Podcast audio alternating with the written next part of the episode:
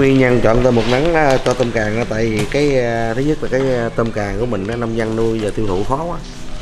anh làm này để cũng phục vụ cho tiêu thụ tiếp cho bà con nông dân một ngày anh mua trong Bình có khoảng trăm trăm ngoài ký à.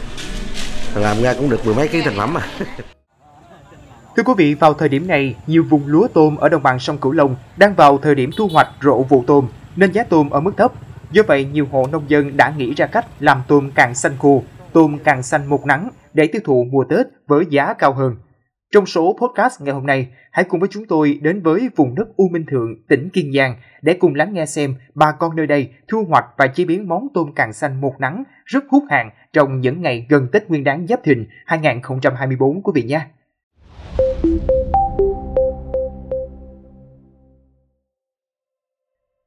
Sau khi thu hoạch lúa trên diện tích hơn 1 hecta lúa tôm càng xanh kết hợp, gia đình ông Nguyễn Hoàng Nghiêm ở xã Biển Bạch Đông, huyện Thới Bình, tỉnh Cà Mau bắt đầu cho thu hoạch tôm càng lớn bán với giá 100.000 đồng một ký. Số tôm nhỏ còn lại, ông Nghiêm sẽ nuôi tiếp tục, đợi đến ngay Tết sẽ thu hoạch dứt điểm. Ông Nghiêm nói và cho biết sẽ chờ đến cận Tết mới thu hoạch và hy vọng giá sẽ cao hơn. Vì thời điểm này, nhiều người thu hoạch đồng loạt để cắt lúa, cải tạo vuông, chuẩn bị vụ nuôi mới tôm sú, nên giá tôm càng thường thấp.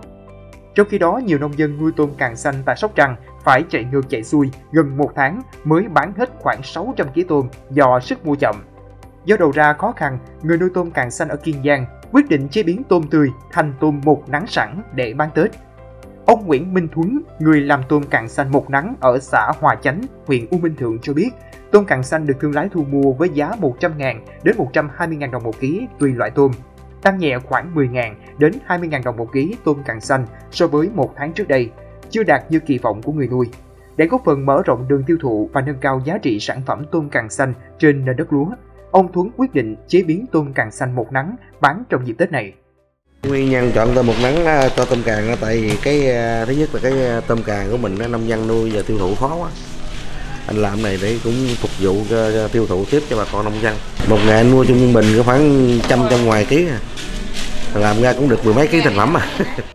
Ông lựa chọn mua tôm còn sống rồi ủ đá cho tôm trước khi cắt càng tôm, lột vỏ, lấy sạch phần gạch rồi rửa sạch để ráo nước, sẽ tẩm ướp gia vị, đem đi phơi nắng. Lợi nhuận kinh tế không nhiều, nhưng đây là cách mà ông Thuấn và người dân ở vùng U Minh Thượng làm giúp bà con nuôi tôm càng ở địa phương có đầu ra sản phẩm trong dịp Tết. Đơn hàng đã đặt hai ba hai chục ký có, 10 ký có, rồi có đơn hàng 50 ký có. Bây giờ chủ yếu là khách hàng đặt như làm nhiêu, tại vì mình làm ngày nào mình cũng có có làm hết. Cái nguồn tôm đây thì cũng nhiều.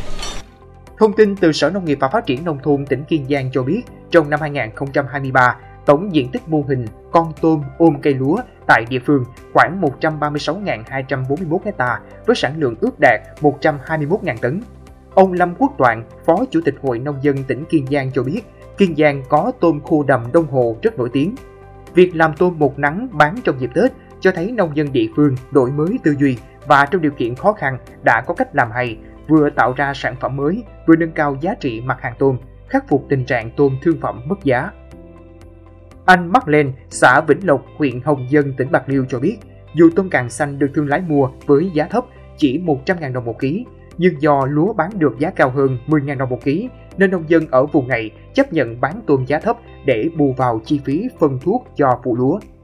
Ông Nông Văn Thạch, Chủ tịch Hội đồng Quản trị kiêm Giám đốc Hợp tác xã Ba Đình, huyện Hồng Dân với 584 hecta, 231 xã viên, cho biết khi tham gia hợp tác xã thì chi phí đầu vào của xã viên giảm từ 10 đến 15% so với mua lẻ bên ngoài. Lúa của xã viên cũng bán được giá cao hơn 300 đồng một ký so với bán bên ngoài. Với con tôm, hợp tác xã trực tiếp liên kết các thương lái thu mua nên được giá cao hơn. Xã viên lại được chia lãi trực tiếp từ hợp tác xã nên thu nhập cũng khá hơn. Bà con chắc chắn có một cái Tết ấm no.